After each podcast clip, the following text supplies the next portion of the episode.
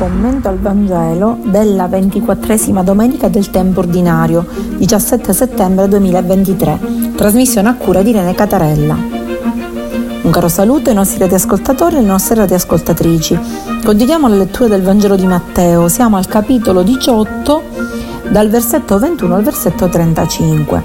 E Gesù, dopo aver analizzato che cos'è il peccato ed essersi pronunciato sul peccato, si pronuncerà adesso su quello che è il perdono.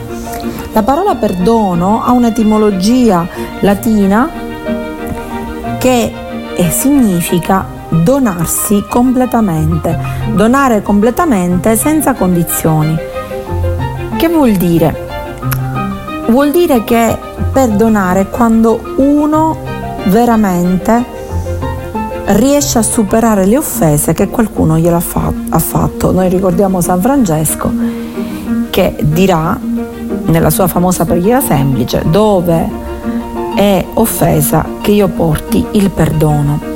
Per capire che cos'è il perdono e che cos'era il perdono ai tempi di Gesù dobbiamo sapere cosa, come si comportavano i rabbini nei riguardi del perdono. I rabbini eh, dicevano che fino a tre volte, se una persona ti faceva un'offesa, tu la dovevi perdonare.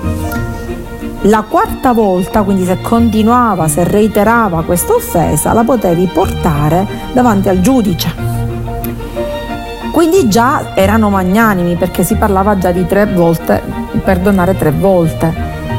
Chi invece aveva fatto l'offesa aveva l'obbligo di andare a chiedere perdono a chi aveva offeso era stato offeso in effetti per i rabbini doveva un po' perdonare, ma nel, nel caso in cui chi era stato offeso non avesse perdonato chi l'aveva, l'aveva offeso, a questo punto si doveva tentare di nuovo.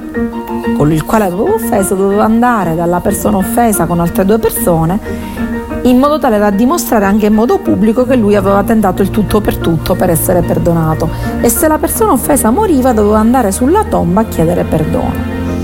Quindi questa era la condizione del perdono ai tempi di Gesù. Ora vediamo invece, col passo del Vangelo di Matteo, cosa Pietro dice a Gesù e ha capito che Gesù vuole nei riguardi del perdono. Cioè Pietro ha già capito che Gesù non si accontenta di perdonare tre volte. E Pietro quando chiede quante volte bisogna perdonare, cerca di estendere cioè, il numero del, delle volte del perdono a sette, ma vedremo Gesù che cosa gli risponderà. Dal Vangelo secondo Matteo. In quel tempo Pietro si avvicinò a Gesù e gli disse, Signore, se il mio fratello commette colpe contro di me, quante volte dovrò perdonargli? Fino a sette volte? E Gesù gli rispose, non ti dico fino a sette volte, ma fino a settanta volte sette. Per questo il regno dei cieli è simile a un re che volle regolare i conti con i suoi servi. Aveva cominciato a regolare i conti quando gli fu presentato un tale che gli doveva diecimila talenti.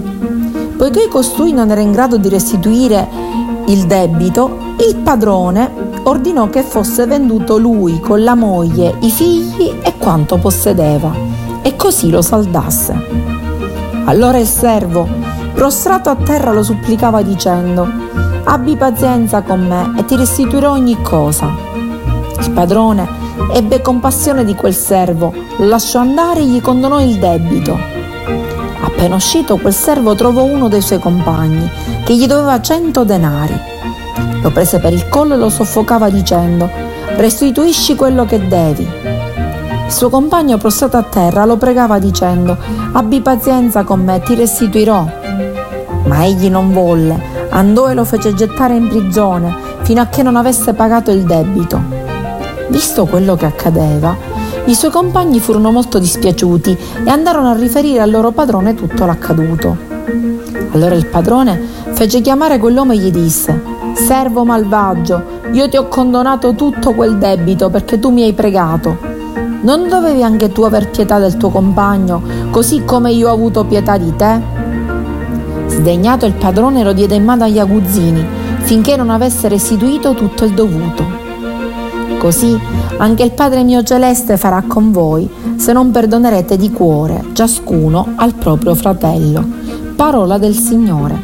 Ecco, vediamo che c'è una situazione opposta prima situazione che potremmo definire quello che è l'atteggiamento di Dio nei nostri riguardi. Dio non è che accetta il male che uno compie, ma sicuramente perdona i suoi figli che lo compiono, ha pietà, compassione di loro perché sa che possono riprendersi. E infatti che cosa succede?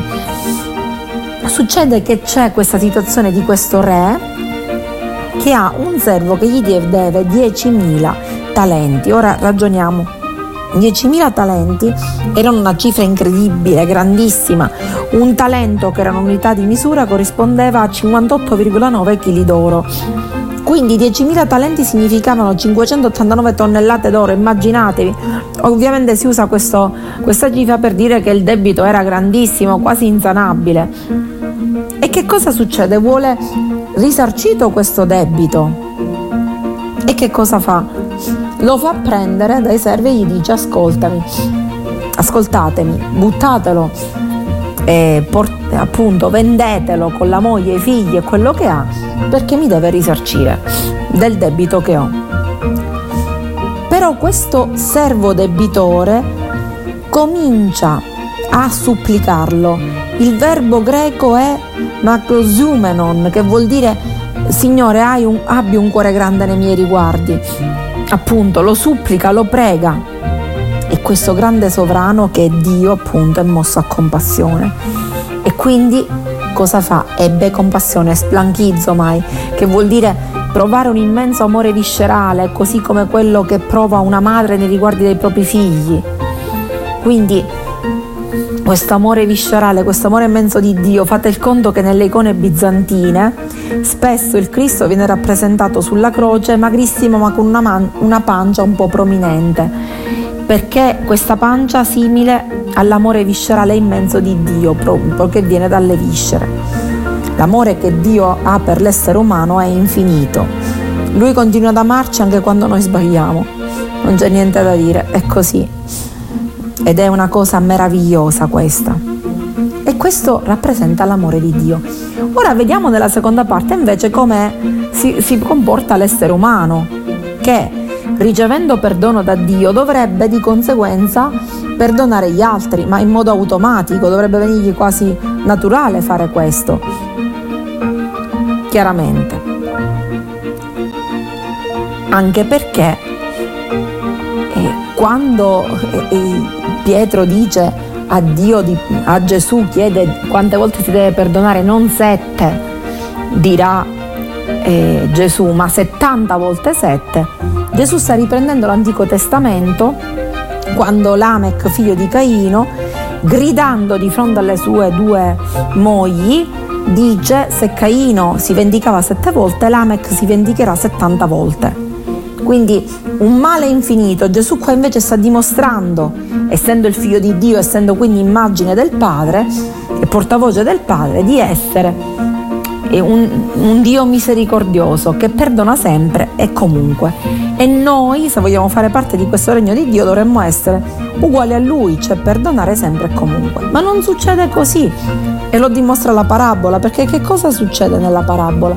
Quando questo servo debitore è stato perdonato dal re e quindi gli ha eh, eliminato il debito, esce fuori dal palazzo e incontra un suo compagno. Questo compagno gli deve 100 denari.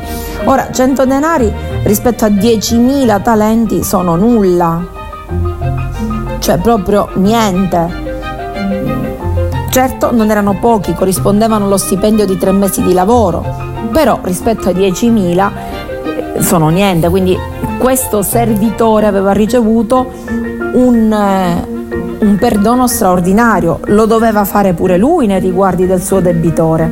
E invece guardate che succede. Nel momento in cui questo debitore lo supplica sempre con lo stesso verbo, macroziumenon, cioè hai un cuore grande nei miei riguardi, così come il servitore si era rivolto verso il re, non ha pietà, questo servo a cui il re aveva condonato il debito invece non ha pietà nei riguardi del suo debitore, del suo compagno debitore. Lo sta per soffocare addirittura, lo prende per il collo, quindi proprio gli fa anzi una violenza fisica. Ecco le, i due tipi di giustizia, quella amorevole di Dio e quella spietata invece dell'essere umano. Poteva avere un po' di pazienza, poteva aspettare, non c'era bisogno di, di trattarlo così e addirittura lo fa buttare in galera, quindi è proprio senza pietà. E ma che cosa succede? È un po', stiamo attenti a come trattiamo gli altri, perché come trattiamo gli altri rischiamo di essere trattati noi. Quindi che cosa succede? Succede che i servitori del, del re, che erano a palazzo, vedono la scena, vanno dal re e gliela comunicano, cioè gli, fanno, gli dicono che il servitore che lui aveva perdonato invece non ha perdonato il compagno che gli doveva dei soldi. Ecco, e allora il re fa chiamare e riprendere di nuovo il servitore, gli dice che è un servo cattivo, un servo malvagio e a questo punto lo dà in mano agli aguzzini fino a quando non avrà risarcito il debito. Che significa questo? Non è che significa che Dio ci vuole punire, no, ma significa che nel regno dei cieli, visto che la premessa che il regno dei cieli è un re e spiega la parabola, regno, per entrare nel regno dei cieli bisogna perdonare in modo incondizionato. È chiaro che non è facile, ma ricordatevi che perdonare fa bene a chi perdona, perché vuol dire che non ha nulla dorme con la coscienza a posto e non si mette nelle stesse condizioni di chi ha fatto il male, non diventa come colui il quale ha fatto il male, perché ricordatevi che nella vita chi fa il male deve avere paura, non chi lo riceve. E il miglior modo per rispondere al male è per stare in pace con se stessi e non fare del male, anzi realizzarsi e continuare a fare del bene. Ecco perché Gesù ci ricorda appunto che per entrare nel regno dei cieli bisogna perdonare sempre e comunque, così come noi siamo perdonati sempre da Dio. Anche perché no, nessuno, chi è senza peccato scagli la prima pietra, cioè a tutti capita di sbagliare. Quindi così come noi perdoniamo,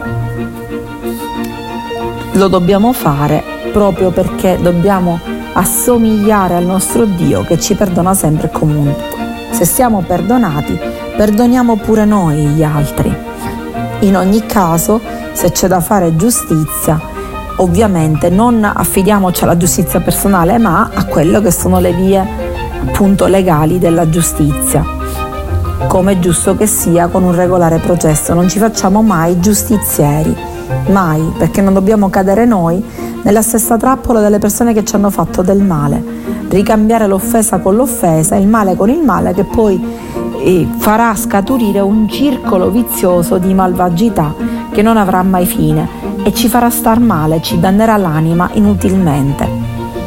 Dio perdona, cerchiamo di perdonare pure noi e così faremo parte del suo regno e staremo bene con noi stessi, quindi evitiamo litigi, disaccordi, offese di ogni tipo, perché per stare bene con noi stessi, stare in pace con la nostra coscienza, dormire sereni e tranquilli, guardarci allo specchio e essere sereni con noi, non essere tormentati, perché poi chi fa il male, anche se apparentemente ha vinto oppure ha raggiunto dei traguardi, ricordatevi che invece non sta bene con se stesso e prima o poi la coscienza gli chiederà conto e soddisfazione, perché noi siamo nati per essere votati all'amore e per amarci reciprocamente. Un caro saluto dalla vostra Irene Catarella che vi augura una buona domenica, una buona settimana e arrivederci alla, o meglio a risentire